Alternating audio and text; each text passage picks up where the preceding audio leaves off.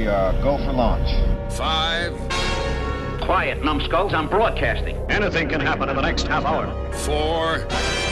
My friend, we cannot keep this a secret any longer. This whole thing is insane. Three. Quiet, please. I am analyzing. Where's the kaboom? Two. There was supposed to be an earth shattering kaboom. One.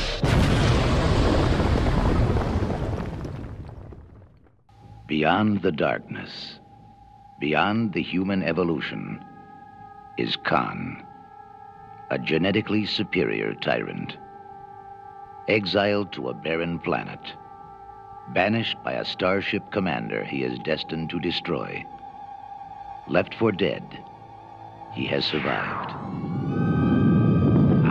Chase him round the moons of Nibia and round the Antares maelstrom and round perdition's flames before I give him up. There she is. There she is.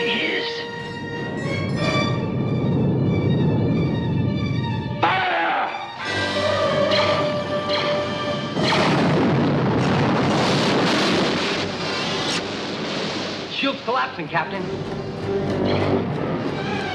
Can you give me power? A few shots, sir. Not enough against their shields. The base is stubborn. Scotty, I need warp speed in three minutes or we're all dead. I've done far worse than kill you. I've hurt you. And I wish to go on hurting you. I shall leave you as you left me, marooned for all eternity, buried alive, buried alive. Khan! Khan! At the end of the universe lies the beginning of vengeance. Star Trek II The Wrath of Khan. Opens at a theater near you June 4th. Greetings, my fellow galactic travelers, and welcome back to Planet 8. This is your mission commander Larry speaking to you from our hidden base. Chief Engineer Bob is here by my side as always in the command center, and circling Planet 8 in our orbital spy satellite is Reconnaissance Officer Karen. And on this episode of Planet 8, we're going to a galaxy far, far. Oh, no, wait, that's not it. we're actually going to discuss Star Trek II The Wrath of Khan. Straight away, let's kick it up to the satellite. Karen, let's talk a little about an episode of Star Trek the original series entitled Space Seed. Oh, yes. So, Space Seed is where it all begins, right? Mhm, mhm. First season episode. And uh, this is where we're introduced to Khan. But originally, in the uh, first few drafts of the story, written by a guy named Carey Wilber, uh, it was not Khan, it was Harold Erickson. Nordic Superman. The Wrath of Harold. That wouldn't work. Yeah. so yeah, the original story was was very different. Uh, the uh, the people in the sleeper ship were were actually real criminals, convicts sent into space to get rid of them. Unlike uh, what we eventually got, where they were uh, rulers and dictators from the, uh, I guess, Third World War, the Eugenics War. All that came later after many, many revisions by Gene Coon and Gene Roddenberry and who knows who else on the staff. But uh, yeah, we could have had Harold Erickson. Uh, but no, we got Khan, which I think worked out a, a whole lot better. Would have been interesting for Kirk to deliver that line in Star Trek II. um, yeah, but no, you know, you go back and you, you look at these different episodes, and just like you know Harve Bennett uh, did, looking at the episodes, trying to figure out some kind of hook that he could use for the second movie, and you can see why they picked why he picked Space Seed and Khan because you know Montalban's performance is so dynamic, and he's such a good. Uh, enemy for for Kirk. You know, he in in so many ways he was you know mentally and physically, as he says, mentally physically superior to to Kirk, uh, but you know still got beaten by Kirk and Spock and Grit. the rest of the crew. Yeah. So yeah, very entertaining episode. I did go back and watch that before we uh, convened, and uh, it, it's it's probably carried by Montalban's performance more than anything else. Absolutely. And and I think the ending was such I mean, obviously they didn't plan it that way, but it would be interesting to go back and see what became of the seed that was planted. But it wasn't Oh, well. that interesting because they never really went back. Uh, until Well, until yeah, until they stumbled upon it. had they But- gotten 7 years, 7 seasons, one one never knows. Yeah, but then in the movie they stumble upon it. So Well, and maybe Khan has a point. You know, if if Kirk never checked up to see what was happening, if Starfleet never came by, you know, and cruised by Ceti Alpha 5 to Mhm. see how things were going, you know, he has a bone to pick, I think, with uh, Kirk and, and everybody else. I mean, whether it was intentional or not, look at how the governments of the world will kind of like liberate a nation or a country, or and then just kind of leave all the equipment and pull out all the advisors and you know the money and stuff. I mean, Starfleet is as good as as it is in the movies and shows. It's still a bureaucracy, which some of the films have tried to like deal with. But anyway. Well, yeah, I mean- intentional or not, Star Trek Two happened. Wrath of Khan. Yeah, I mean Kirk and his crew. I mean, yeah, they basically stranded everyone and then went about their business. But yeah, I was kind of thinking back when I, I was watching some specials and extras and things on the movie, and you know, you realize like Harve Bennett and Nicholas Meyer, they knew nothing really about Star Trek coming in. Mm-hmm. Right. In fact, I think it was Harve Bennett that said, "Is that the show with the po- guy with the pointy ears?" so yeah, they had to go back. One of them, I think it was, uh, I think it was uh, Harve Bennett that went back and like watched all the episodes on 16 millimeter film in his garage. Right. And uh, I- really, if you think back, if if you don't really know anything about Star Trek and you look back at the original series and you're trying to find a villain or an antagonist, who else would there be other than Khan? Yeah. Yeah, May- maybe Gary Mitchell, maybe Kang from Day of the Dove, but I mean, there's really, I mean, Khan just.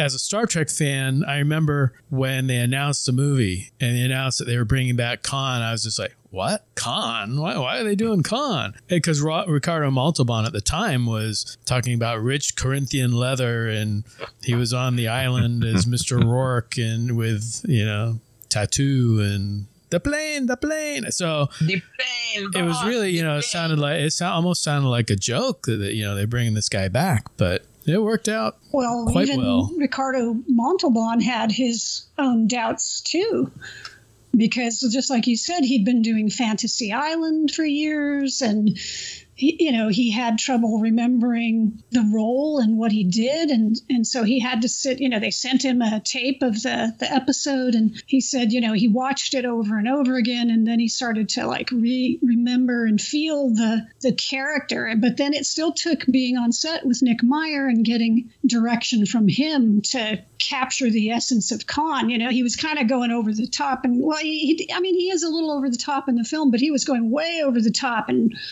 Meyer had to kind of reel him in and say, you know, the thing about a crazy person is that you know they they can just be calm and you don't know like when they're going to go off and so it was that capturing that kind of explosiveness that Mm. that quiet explosiveness and realizing you know he's super dangerous it's almost like a rattlesnake or something you don't know like what's going to happen next Right. Yeah, and watching watching Space Seed too. One thing that kind of hit me, other than the fact that in the movie Khan recognizes Chekhov, even though Chekhov hadn't come in until the second season, so he was not in Space Seed. But uh, I also noticed that uh, Sulu was not in there either. George Takei was not in the episode. I think he was off shooting. Uh, what was it? Green Berets or something. Probably yeah So, uh, so yeah, that was a big chunk of time where he, yeah, was a Bridge over the, over the River Kwai or Green Berets? I, Which one I, one or the other, but I think it was Bridge. Because I know there was a chunk of episodes in the first season that he wasn't in because he was off filming. But um, but yeah, I know he wasn't in it either. But that was lieutenant spinelli that's right. yeah, the bridge crew was like, "Who are these people? Where did they all come from?"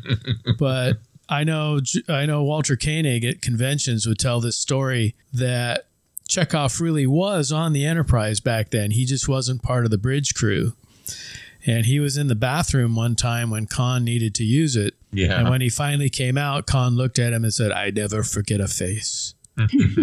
so that was his explanation for explaining why Khan knew who the heck Chekhov was. You know, as a as a side note, a sad side note, it used to be fun to go to these conventions in the 70s and 80s and even in the 90s. And you know, you'd you'd have these actors up there saying, "Oh, the, you know, here's an anecdote and here's a story." A lot of the ins and outs of the filming of the individual episodes they didn't remember because back then it was just a job, you know. But there's a point in time now where we don't have that and I'm not talking pandemic, but as they start to pass away, we're not going to be able to interact with with these people the way that we did and, and get these little nuggets of information and anecdotes that we can share with others. Well, something related to that, which uh, kind of veers off, but I'll veer back. Um, a friend of mine who was good friends with uh, Jonathan Harris, who played Dr. Smith on Lost in Space. And he would go to conventions and, pe- you know, people ask all these trivial questions about episodes. And, and like you say, they don't remember. So his stock answer was always, oh, yes, that was fun. Anytime he didn't know an answer to something, oh, yes, that was fun.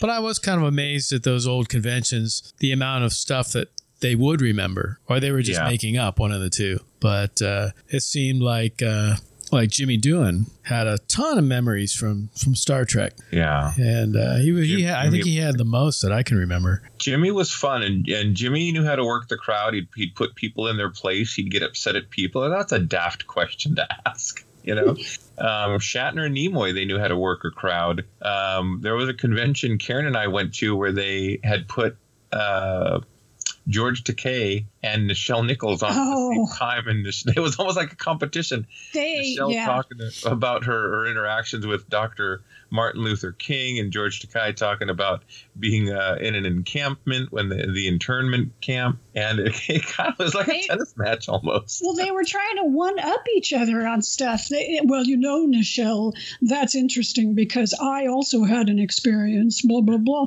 Well, you know, George, I, I did this and blah blah blah, and they would just go back and forth and back and forth. It was like, oh, how is this going to end? We lived in a well, paper bag in a rubbish tin you know, George, I, I, kissed Shatner on screen. Well, Nichelle, I won't tell you what I did with Shatner. so did I. All right, shall we get back to Wrath of Khan? So anyway, back, back, so here it is. They they they get uh, tap uh, Nick Myers on the on the shoulder to direct, and you know, up to that point, he did um, uh, a version of the Time Machine. I think it was called oh, Time, time After time. time. Yeah. Uh, good movie, still holds up today. Um, they also tapped Harve Bennett. They they wanted a second Star Trek movie, but they wanted it cheaper, and they wanted a dedicated villain, not a space um, entity, uh, as you, if you will, as we saw with V'Ger. And so Harve famously produced the uh, Six Million Dollar Man, Bionic Man. And uh, weren't you saying Walker? He was, uh, or maybe it was Bob. He's watching 16 millimeter films of the original series in his garage to try and get an idea: is there a hook? Is there a villain? You know, and and who knows? We could have seen Star Trek II: The Wrath of Trelane. but he settled on Khan. Yeah, and they had they went through a, a bunch of different story ideas with Khan. Uh, they had a writer Jack Sowards who came on, and Sowards had this whole thing where he had Khan having like psychic powers and building this like youth movement behind him, and uh, they were going to call it War of the Generations, and it was still going to have Kirk's son. Kirk's son was going to be like Khan's lieutenant, and they were going to overthrow the Federation, and it was all this you know all this crazy stuff um, that didn't manifest, but it still had a lot of the kernels of the ideas that did show up in Wrath of Khan. You know, you had Khan, you had Kirk's son.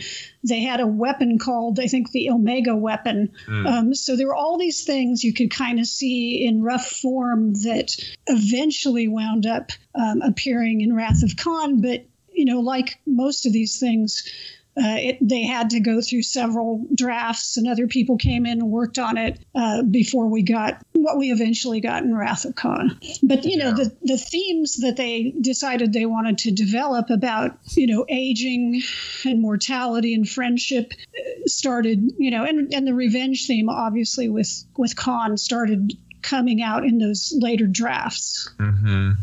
Yeah, and You know, I I know thought I know they wanted to make it for 12 million as compared to what was it 25 million or something or 45 Mhm. million, whatever the first movie cost. They had to make it cheap. And so they kind of went with their television division. And when they t- approached Harve Bennett to say, "Hey, we need you to make this Star Trek movie, but we can only give you 12 million," and he said, "I can make three movies for that." So I think immediately is like, "You're in."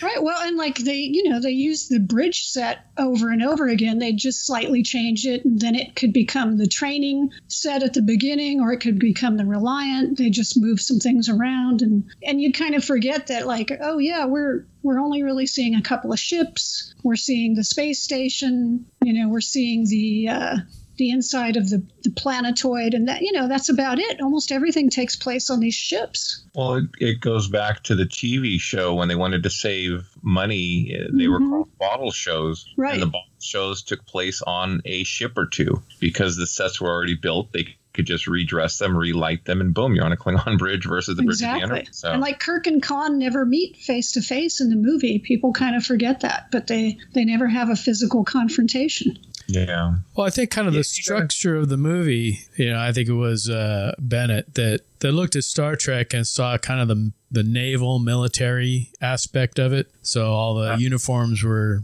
more naval. And I want to say that was Nick Meyer. was that Nick yeah Meyer? that's Kind of that's what i that. got from the different interviews that he took it back to horatio hornblower right. And then uh, so it was more like you know an old submarine movie. You Right. have these two submarines. Harve like, loved you it. know, I mean, facing off. So yeah, they they never met. You know, they were always you know in their bridges and Well, uh, it, it gets back to the balance of terror. I Yeah. mean that that was a Yeah. great episode. Still holds up today, and it was based on a movie where Run you know, silent, run deep. commanders- Yeah, Yeah. So Well, I, I thought it was good. I mean, yeah, we can also talk about you know the fact that they kind of pushed Gene Roddenberry back into the shadows. He was an executive consultant, I think. executive. Yeah. But he mm-hmm. didn't like a lot of the aspects. He didn't like the No. military aspect. He didn't like the naval aspect. He didn't like, you know, quite a few things about the movie. But, you know, looking back, I know you guys love the first movie, but they did not want a slow paced 2001 type movie. They wanted a action packed Star Wars type movie. So,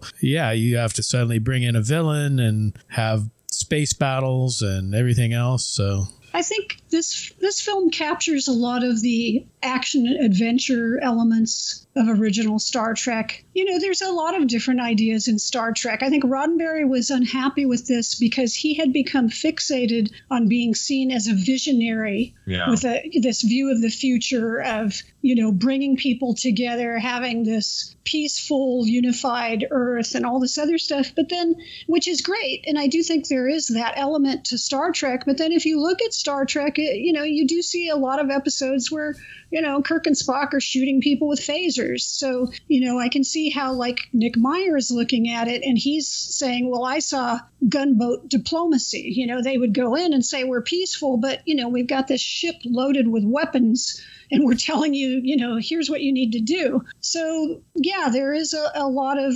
um, conflicting messages going on there. And, and that's why, even today, when you look at Star Trek fandom, there are those people who fixate on the peaceful message, and there are those people who fixate on like the ships and the phasers and all that stuff. You know, you can take your pick. Well, going going like way way back to the beginning of things, didn't Roddenberry pitch the series as like Wagon Train in Space or Western in Space? Wagon Train to the Stars. Yeah. And you could see by the first pilot, you know, but like Karen said, Gene was at a point in his life where he was pushing Star Trek, you know, infinite diversity and infinite combinations.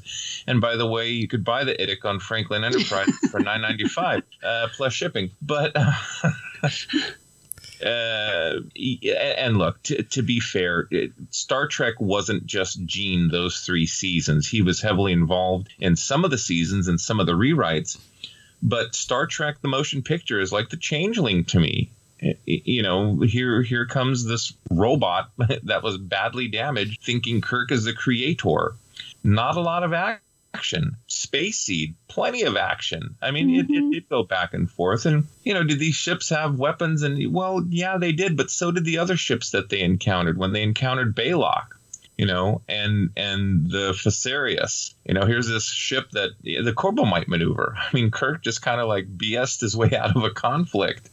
Uh, yeah, you're in deep space. You're you're dealing with what you have to deal with. I'm not saying what he did to Khan was right. What he did to Khan was wrong, and I think that's what makes a good story. Is you you kind of feel for Khan. He he lost the love of his wife. He he basically went insane on this deserted planet that once its axis shift uh, what what could they eat? How how did they survive? I mean, he he went crazy. Well, if not for his superior intellect. Do not insult the superior intellect, Kirk. God, although I'm although the superior intellect was only two dimensional, right? Yeah. Because yeah, that's how how he was defeated. Was Kirk had to think in three dimensions. I I watched this film first time with Jasmine. We, we actually saw Shatner. He was doing the the tour Oh, that was fun. Cupertino yeah. was a lot of fun. So she had to put her cell phone away. And uh, she watched the movie and, and she jumped in all the right scenes and she got all, you know, into it. But she would get mad because I would like repeat certain dialogue. She's like, can we just watch the movie, please? oh, so you're one of those talk in the theater kind of guys. Yeah, un- under my breath, under my breath, Z minus 10,000 degrees. But one, th- um, one thing I thought was interesting, though, was uh, when they got the script together, they actually sent it to John and Bjo Trimble. Mm-hmm. So to take a look at, and she supposedly circled things and crossed things out and made notes. And the they thought they would just say, "Oh, you know, we'll send it to them," and they'll say, "Oh, that's nice," and send it Give back. Their blessing, yeah. She uh, like edited the entire thing, but they did have well, the fans God, in mind when they were trying to make the movie. God love them; Th- those two helped shepherd a lot of what we know as as Star Trek. Um, not just the original series, but the next gen. Um, good people. Uh, you know, I, I also think this this is one of the best performances for Shatner. Well, and, and Nimoy too does yeah. a, a, great yeah. job, but a lot of the film focuses on Kirk coming to grips with getting older. And I know that Shatner had a hard time dealing with that aspect of the script. Getting, um, getting older. How old was Kirk in this film? He was he like was early. supposed to be fifty. My God. Yeah. See.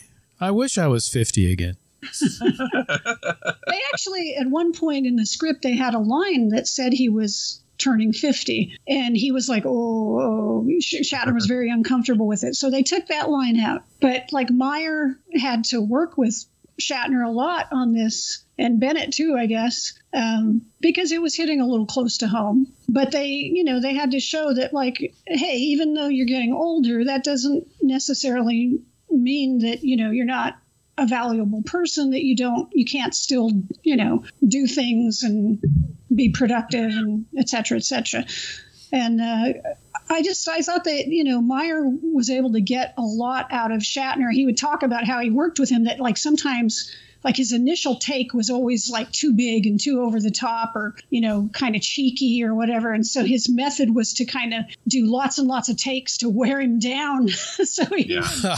get tired you know and his big example was the the scene where they're going to take down uh, the Reliant's shields. And, and Kirk says, Here it comes. You know, the initial delivery was like, Here it comes. and he's like, No, Khan's a super genius. He's going to know what you're doing if you say it that way. You can't say it that way. So he kept making him say it over and over. And finally, by the time he got the last take, he was so bored and tired.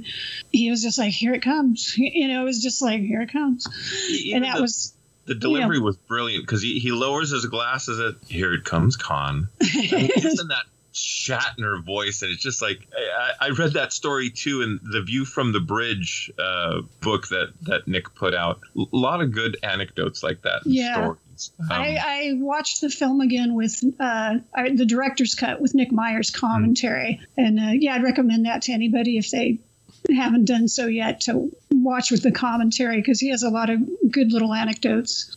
Definitely, definitely. And then um, if, if you look at Spock slash Nimoy. I mean, he didn't. He he did this movie figuring, ah, this is going to be the last one. You know, Right. and I'll just do it. But the character of Spock, though, in the first movie, he had gone through the uh, the Kolinahr, He, Mm-hmm. he failed the Kolinahr. and so he was kind of not quite Spock in the first movie. In the second movie, he was Spock. and Wrath of Khan, he's Spock. He's in charge. You know, before before Kirk takes over, he's captain of the Enterprise. And then, of course, spoiler alert, he dies at the end. So then, in the next two movies, he's trying to reform and regain all his memories and things. So he's not quite Spock. So this is like the one movie where he's Spock. He's really the Spock that well, we and, remember. and six too, I think.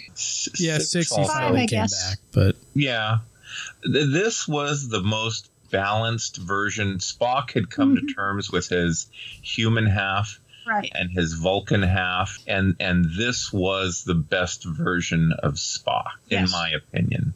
It was like he had matured, right? He went from being the adolescent who was, this is an analogy, of course, but, you know, Yeah. the adolescent who doesn't know who he is and what he is and everything. And then after the experience with V'ger and seeing how barren V'ger was, he realized that he was okay being half Vulcan and half human, right? He could he could manage that. And the relationship that he had with, I'm going to cry. you know, there, there's that part, point in the film where he says, you know, Admiral, you are my superior officer. You are also my friend. You know, and they have that whole conversation about the needs of the many versus the needs of the few, which will pay off in aces at the end of the film and the beginning of of uh, Star Trek Three but um, this was just you, you know when you think about all the adventures that they had together and the relationship that they built. And as with any good book or, or movie or tv show we take that relationship that we're reading about or we're watching and we equate it to our life whether it's with our siblings our friends our family. And this was just so beautifully done i mean from start to finish. Yes it was the wrath of khan but it was also saying goodbye to a cherished friend and, and brother. And and Nimoy had whatever business reasons and, and rationale that he had to to leave Star Trek Two. And if we have time, we'll get into how they convinced him to come back for Star Trek Three and the rest of the series, as well as the J.J. Abrams films. But uh, you know, just moving forward with that that story, uh, it was just great. And then bringing, like you said, Montalban, who just is so charismatic. I've, I've told this story before at a convention, and it was uh, Shatner and Montalban, and it was like, well, we never saw each other in the film, but you know, here we are, you know, face to face on the on the stage, and they they had about what ten minutes together, Walker, and then 30, uh, 20 minutes separate. And Montalban had a very bad back problem. And this was towards the end of his life. He probably had a few more years left, but they had him propped up in this like really nice armchair to sign autographs. And uh, Will Viharo, Will the Thrill from Thrillville, had played Neptune's was it Neptune's daughter, I believe Neptune's daughter, yeah. and Montalban. It was one of his first films, and everyone's up there. Oh, I love Corinthian leather, Mister Montalban. I love you in Forbidden Island, and or not Forbidden Island, Fantasy Island. that's, a, that's a plug for uh, Tiki Lounge here in Alameda. And I go up, and I'm like, oh, Neptune's daughter, and then he looked up, and oh, that was old Hollywood, uh, and had a conversation. And all my fellow geeks next to me were like, oh my god, he's talking to him it was a great, great experience. I, I have my Wrath of Khan poster signed by Shatner and and uh, Montalban, and um, it, it was it was a fun time. But but back to the film. So they were able to bring not just Nimoy back, but they brought back Walter because Walter was a holdout. Walter wasn't going to do Wrath of Khan. He didn't want to sit there and check off photon torpedoes. He he wanted a story that involved Chekhov. What do you guys think about the Chekhov part of the story? So did this go all the way back to the animated series again? I, I'm sure he was he was a little pissed he wasn't in the animated series. Still holding a grudge. him- But yeah, I mean, obviously that's probably why they added the whole scene with him and Khan, even though they had never met before. I, I thought it was interesting that they they had him on the Reliant. He he wasn't mm-hmm. part of the Enterprise crew anymore. you know, and it kind of, you know, neither was Kirk. So you could tell that some time had passed from the original series, from the motion picture.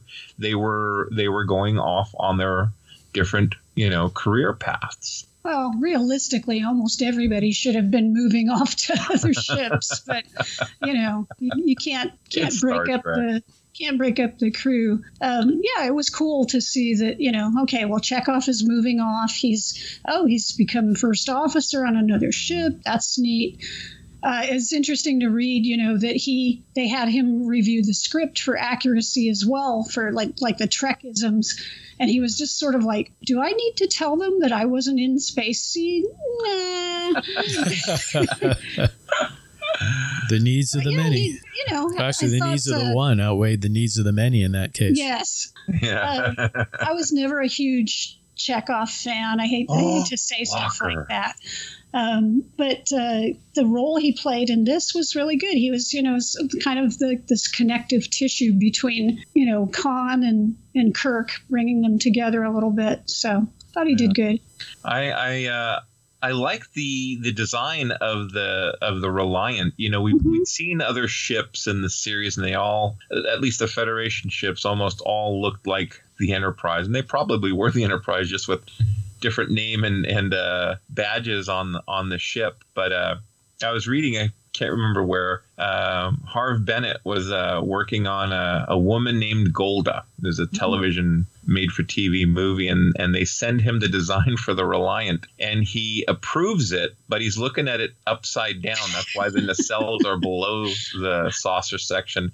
In the initial drawing, the design they were above, as all starships to that point uh, were made, and so they got it back at ILM, and there wasn't enough time. You know, there was no internet or anything. They couldn't send him another telegram, so they're like, "Well, he he signed it with the nacelles down, and that's what they went with." And um, I, I think it became a very iconic ship. I mean, I uh, small plug for Eaglemoss. Uh, I have the Eaglemoss uh, extra large version of the Reliant and, and the Enterprise, and it's just a it's a beautiful ship. I think it's better looking with the the nacelles on the bottom, and I mean, not only does it differentiate it from the Enterprise, but it's almost a sinister looking design. So it's like, oh yeah, this is the villain. Well, it was reminiscent of the Klingon, the D7 battle cruiser, Oh, right? good With their point. nacelles on the bottom. So it was Right. kind of like, oh, bad guy. Um, f- funny story. We, my friend Jay and I were going to watch the first J.J. Abrams film, or maybe it was Into Darkness. I think it was Into Darkness, actually. And, uh, you know, they were asking trivia questions before the film to win some red vines or whatever. And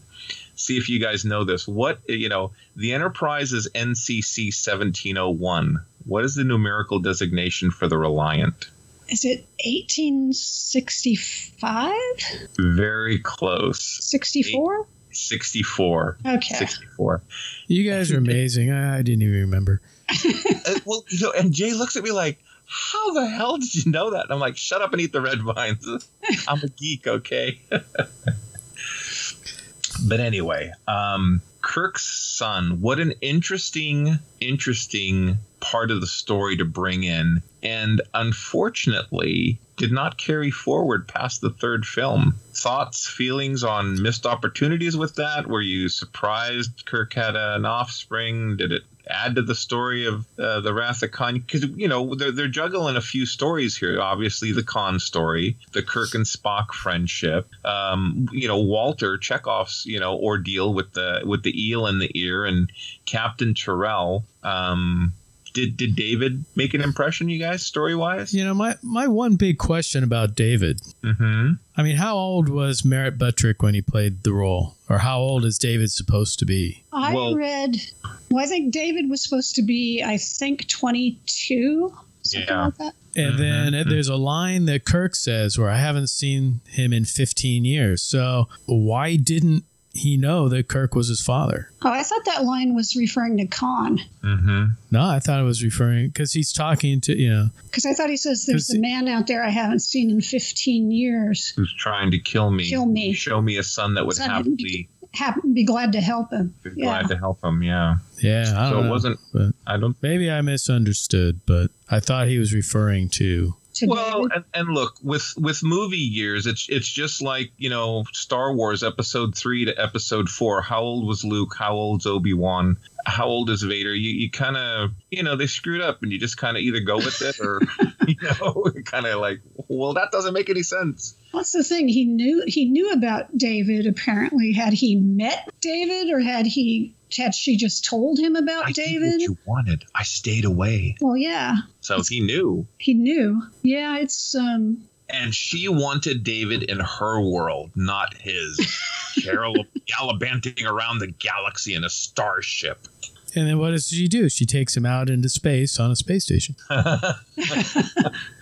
It gets attacked by a genetically superior madman who kills almost everyone on the station. Good job, mom. One of the pinnacle moments for me in the film is when they're in the Genesis cave and you know Bones like what what the hell you want to eat what's wrong with you well but first rule of survival you know and he's sitting there eating and he's uh, you know they talk about the Kobayashi Maru and you know can I cook or can't I? You know it took Starfleet Corps of Engineers so many months to and uh well this is it. This this is the no win scenario. And Kirk looks with a smile and whips out his communicator Spock, it's been three hours. What's the status? And they're all like, what the hell? And I don't like to lose. And then the music kicks in. It, It does kind of summarize Kirk's character. Oh, my God. It just, it I don't care how many times I read about the film, watch the film. M- my adrenaline is pumping right now just thinking about that moment. So well, I mean, about, there's certain uh, themes that like are carried out in the movie, whether it's the the Kobayashi Maru theme, which Mhm. basically Mhm. follows him through the entire film, or whether it's the needs of the many outweigh the needs of the few or the one. And then uh, you know you also have the the aging aspect. I mean, there's a lot of threads in this film that just like carry through the whole movie. Oh yeah, and even beyond. I mean, you know, some of the stuff carries on into other TV shows. They talk about the Kobayashi Maru, and Does knowing that Spock will be resurrected diminish the impact or enjoyment of Wrath of Khan for you? uh, that is a very good question. I don't know because they said they did it at a, a test screening, and a lot of fans were coming out all depressed and everything, and they wanted a more upbeat ending, so they added that to it. But you know, it would have been more of a surprise having him back in the next film. You know, coming the way they brought him back. But It's interesting because Harve Bennett was a studio guy. And, and the studio wanted a not so sad ending and, and Harve was like, Oh great, we'll we'll take the casket and we'll film it, you know, in, in a forest and, and Nicholas Meyer was like, No, no, no, no. That is not the story that I signed up to tell. And over the years, um, you know, Nick is like, well, okay, I guess it was, you know, okay. Um, but Spock was supposed to be dead, and uh, I, I, I was devastated. That was the first movie I ever cried at. yeah, I mean, uh, what was this? 1983. 82. 82 so i yeah, i was in my teenage years i can't do the math i was 14 13 and me and my friends we all walked out crying you know and it's, it's like you know teenage guys don't cry in front of each other but we were just like and and we had that one thread of hope that well he's in a better place. He, he's you know on the genesis planet. And we all started thinking wait his body's on the genesis planet. They can bring him back right? It's star trek. Um so I'm okay with it. My my long answer is I was okay with with Spock landing on the Genesis planet. yeah, I mean, I you know I was fine with it, and I know they just like backed up the Brinks truck to Nimoy's driveway and promised him he could direct the next two movies, and he said, "I'm back." But, well, it, it, it wasn't a done deal. but it Um, did leave it ambiguous, so They, Yeah. they left it ambiguous. So Star Trek Three could have went one of two ways. That you know Spock is on this beautiful new planet, and the Genesis effect had already taken effect, and it didn't have any bearing uh, or effect on his body, and he's just laying in rest in you know peace. His the Katra. That was the thing that that kind of caught me in Star Trek Three. It's like these Vulcans have this soul that they can like throw a piece of into you know Yeah. yeah, but it's Star Trek, so it's like, ah, okay, well, you know, Kirk line in the fold. Kirk did, you know, become part of Leslie. Uh, oh God, what's her name? Anyway, Well, Souls I mean, have- the, yeah, go ahead, Walker. well, it's just, I mean, you think about what would they have done if they didn't have Spock? I mean, they could have kept Saavik and kind of tried tried to move her into that spot, maybe. And they could have done it successfully because Saavik was Spock's student, if you will. You know, Mhm. Well, speaking of Saavik, are you in the Alley camp or are you in the Curtis camp? Alley. Definitely. Alley. There was Without no hesitation. zero hesitation. What about you, Bob? No, I preferred her. I, I'm just wondering why she did not continue in the role. 'cause I, I didn't never really saw anything about that, What was it? I unless she heard- went on I to get- Cheers at the time. But I, I I think, yeah, she had moved on to something else. Um, but then Robin Curtis, who they brought in, um, I think, like for Star Trek Six, they originally wanted to bring Saavik back, but then they decided, well, they weren't, they didn't want to bring Robin Curtis back because they weren't entirely happy with her performance. And then Kirstie Alley was not available. And then there was some discussion about, well, do we really want to make Saavik a traitor? And so then they just created um, Valeris instead. But I mean, when you watch it, you can tell it's like, eh, that's really supposed to be Saavik. So Yeah. Um, it's too bad. I I think Saavik would have, yeah, had Nimoy not come back, I think Saavik would have been fine. And even when Nimoy came back, I mean, too bad it wasn't Kirstie Alley. But um, now one thing they never really explained in the movie supposedly Saavik was what half Vulcan, half Romulan, right? Mm-hmm. Right. And there's that one kind of throwaway line where uh, McCoy just looks at her as she leaves the elevator and says, "Wonderful thing that Romulan ale." But yeah, they never really explain that fact, or they never really follow up on that fact in her character. yeah. they never had a chance to develop the character past that. And you know, honestly, Star Trek those those movies were about the big three. I mean, it was it was fun that we had you know Uhura, Chekov, and um, Sulu along for the ride. And Scotty. Ah, yes, and Mr. Scott. Uh, you know, and look, eventually Sulu got the Walter treatment, and he got off the Enterprise and actually became a captain. so, You know, it's funny. One character that when I was watching Space Seed, I kind of realized, you know, this was like the most underused regular character in Star Trek, and that was Lieutenant Kyle in the transporter room. he might have a, a line here and there. He usually gets knocked out or pushed aside or whatever. But I mean, he was in quite a few episodes, and they never really did anything with him other than leave him standing in the transporter room. yeah, But he, he got to be in Wrath of Khan. he, he did. He got to be in Wrath of Khan. He was on the Reliant, so he's still hanging in there, even though he's always on the sideline. It was it was interesting. Nimoy, uh, you know, he was done. Star Trek Two, Spock's dead. Studios telling Harve we want Spock back, and so they start talking to Nimoy, and and Nimoy's like, you know, we'll we'll talk money, but I want to come back in and I want to direct. And the studio's like, no way, shape, or form are we going to have an actor direct a major motion picture. And he, you know, whatever discussions, whether Harve helped him, I mean, Nick Meyer stayed on as producer for for the other films, but Nimoy got to direct three and four. And a lot of people, you know, they they think, well, two's the best, but some people think four is the best. And um, you know, we can we can discuss that another time, which camp we're in and why. Um, but yeah, Nimoy, and then he you know directed Three Men and a Baby, and you know a lot of other things after Star Trek Two. And did the Ballad of Bilbo Baggins. that was before Star Trek Two. it was interesting. Nimoy, there was an interview, and uh, he was in that uh, made-for-TV movie, The Golda Meir, uh, with Harve Bennett, and they were out in the middle of nowhere, and they, they'd finished filming a scene, and they go to this restaurant, like a Moroccan restaurant or something. They order, you know, whatever, and out comes Nimoy's soup, and the soup had like the Star Trek insignia in Parmesan cheese, you know.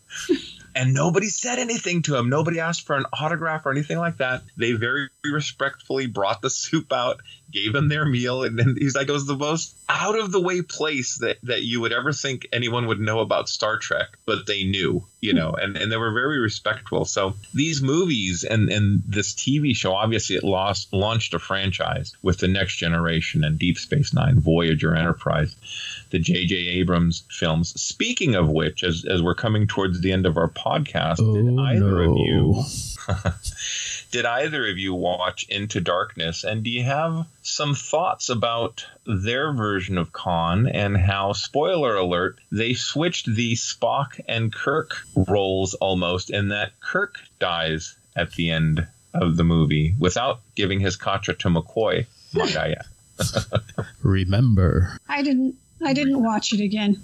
You did not. Okay. I couldn't. I couldn't. I, couldn't watch it again. I, I enjoy parts of it. I enjoy parts of it. I like kind of the whole thing with um, who is it? Peter Weller as the the Starfleet admiral, who is mm. you know trying to be a warmonger, and he sucks Kirk into it and all that stuff. But the Khan stuff doesn't make any sense because the whole thing with Wrath of Khan is that they have a back history, mm-hmm. you know, and, and Kirk, uh, Khan wants his revenge on Kirk. So in Into Darkness, you know, Khan doesn't give two bleeps about Kirk. so it doesn't make any sense. It doesn't, it just like, it doesn't he doesn't care. He doesn't, you well, know. Kirk is an ends to a means. I mean, you know, them flying in their suits to get to the ship. Yeah. You know, they're they're almost working in, in I mean, on team. This is kind of my problem with the the new Trek movies is they don't. I think it's it's all a lot of glitz and they don't really have a deep understanding of Trek. To me, there are moments. There are moments to me where the relationship uh, when they act, the actors come together and they have some dialogue, and, and there yeah, are some. And, and, the actors are pretty well cast. It's just, I yeah, it's more style over substance. I me. mean, I really liked the first one and a half movies. I like the first film. Into Darkness, I like about the first half of the film. But as soon as Cumberbatch says, I am Khan, the whole thing falls apart for me. Because then it was just a retread, and oh boy, they switched roles and thing, you know, and it, and if you look at the continuity of the films, you know, I mean, Kirk and Spock are at each other's throats at the first in the first film, and the second film, you know, Spock meets old Spock, and old Spock right. says, "Oh, you guys are going to be good friends." So suddenly there's this big bond. I mean, they kind of rushed. I mean, obviously, yeah. the emotional impact in Wrath of Khan is that you've got you know 40 years or whatever of, well, at the time, 20 some years of history between these characters. In the new films, you've got uh, like a movie and a half. So they kind of rush it and force it. And yeah, I think, and again, you know, I, Cumberbatch, you know, he's a he's a good actor and all, but as far as the role goes, he is in no way does he compare to Ricardo Montalban. Oh yeah, no, no, yeah. I, I agree with you on that. Would have been fun if Peter Weller would have been like Khan all along, and, and Starfleet used him to cultivate a weapons program or a whatever, and he finds out where his his uh, friends are, and he goes rogue. I don't know. well, I mean, in, in all the lead in all the lead up to Into Darkness, they were kind of ambiguous to like who this character is going to be, who is Cumberbatch actually playing. And at one point, there was a theory going around that he was going to be Gary Mitchell. Mm-hmm. And I thought, well, that would be cool, you know, bringing back Gary Mitchell, and he's got those powers, and he's he can do all the things that you see in the trailer. But then it turns out to be Khan. It was really kind of a kind of a letdown. You know? Yeah. It's it like, oh boy, they're going down that route, you know. Well, my friends, we have come to that part in the show uh, where we share the latest and greatest, or at least most interesting item in our collection. And uh, this week's sensor sweep uh, this episode's sensor sweep goes to Karen. Karen, what do you have to share with us today? Well, uh, appropriate to our discussion today, I'm going to talk about a book. Actually, it's two books uh, about Star Trek. Wow, imagine that. so, uh, the books are called The 50 Year Mission. The first one is called The First 25 Years. The other one is, you know, the next 25 years or last 25 years. Kind of forgot out already, but they are by Edward Gross and Mark A. Altman. And if you enjoy learning all the behind the scenes stuff about Star Trek, uh, you would really enjoy these books. What they've done is made an oral history of Star Trek. So they went out and they spoke with um, the people who made the shows, all the way from the original series through the movies, through Next Generation, Deep Space Nine, Voyager, etc. So they they talked to um, producers, directors, writers, actors, and interviewed them about various episodes, movies, etc., and, and got all kinds of tidbits of information. Um, it's a great read, even though these are really thick books. Uh, it goes really fast, and uh, I find myself going back to them over and over again when I think of something about, you know, oh, what happened? Like for this Wrath of Khan, I was like, oh, there was a thing in there about the original script for Wrath of Khan, so I went back and looked it up. So anyway, I would recommend these books highly. Uh, very entertaining. Now, are these on the Lincoln Enterprise uh, or, or uh, Amazon? And if you buy both, you get an IDIC. um, yeah, you can go to Amazon and get them. You you might find them in some fine bookseller. Excellent. Uh, but yeah, really good books. Well, thank you very much, Karen. Um, as we wind down this Wrath of Khan Planet 8 discussion, any last thoughts, comments? Well, okay. just despite my reservations when they first announced it, he turned out to be a great character and uh, would have maybe even been nice to let him carry on a bit past I was the movie. Thinking but... that too, Bob. It would have been interesting to uh, to have had him escape from prison or something like that rather than kill him off. But I think poetically ending the film the way that they did, uh, you know, it, it worked out. They brought back Spock, so we got someone back. well, and it's, you know, it stood the test of time. We all go back and see this film over and over again. Indeed. You know, emotionally, it's very satisfying. Well, I know, you know, two and four are definitely the most rewatchable of the Star Trek movies. Not five? What does God need? Starship. What? See, five is always the one that I'm like, yeah, I should go back and look at that again sometime, and I never do. But that's about as far as it goes for me for rewatching it over and over. There's a book, The Making of Star Trek Five, and I would think it was Lisabeth Shatner. Pretty sure it was Lisabeth who uh, who put that together. And you know, the writer's strike and all this kind of stuff was going on at the time, and what they wanted to put on film and what they were forced to put on film was two different things. Um, not not to defend you know the the work, but there there are some moments in it. I mean, my biggest problem with five was Sybok. Same issue I have with Michael Burnham. It's like, why did you never mention your brother and half sister, or you know, half brother and adopted sister before Spock this. is a very private individual. Spock has this whole clan we don't know about. there, yeah, there's four more brothers and sisters that we don't know about, but they're going to make series about them. The thing about five that, that kind of cracks me up is that they started releasing like two disc sets of all the movies. And the second disc was like the director's cut. Uh, like all the way through four, and then they were five was up next, and Shatner was like all ready to do his director's cut, and they're like, "No, we're not going to do that this time." Yeah, yeah. Ah, poor Shat. That's and that bad. might have actually been 90. the one that needed a director's cut. Yeah, we're, we're, lucky to have Mr. Shatner with us still. He is uh, he is quite the entertainer, I'll tell you. Oh yes. Hey, you know, we should do a Planet 8 Shat Fest at some point. Devil's Rain, Incubus, Star Trek, White Comanche. Oh my God, go on and on. Anywho, well, so, so work on getting him for an interview, and if we do, then we'll do a then we'll yeah, do a Shatner episode. With that. maybe, soon as, maybe soon as I can, can do. Him. I'll impersonate Shatner throughout the episode, and we can kind of have him interviewed that way. uh huh. We'll just right, we'll grab we'll grab clips of him from other interviews and we're we're meandering now, so I think we should draw this episode to a close. you guys stay safe, take care. Until next we meet.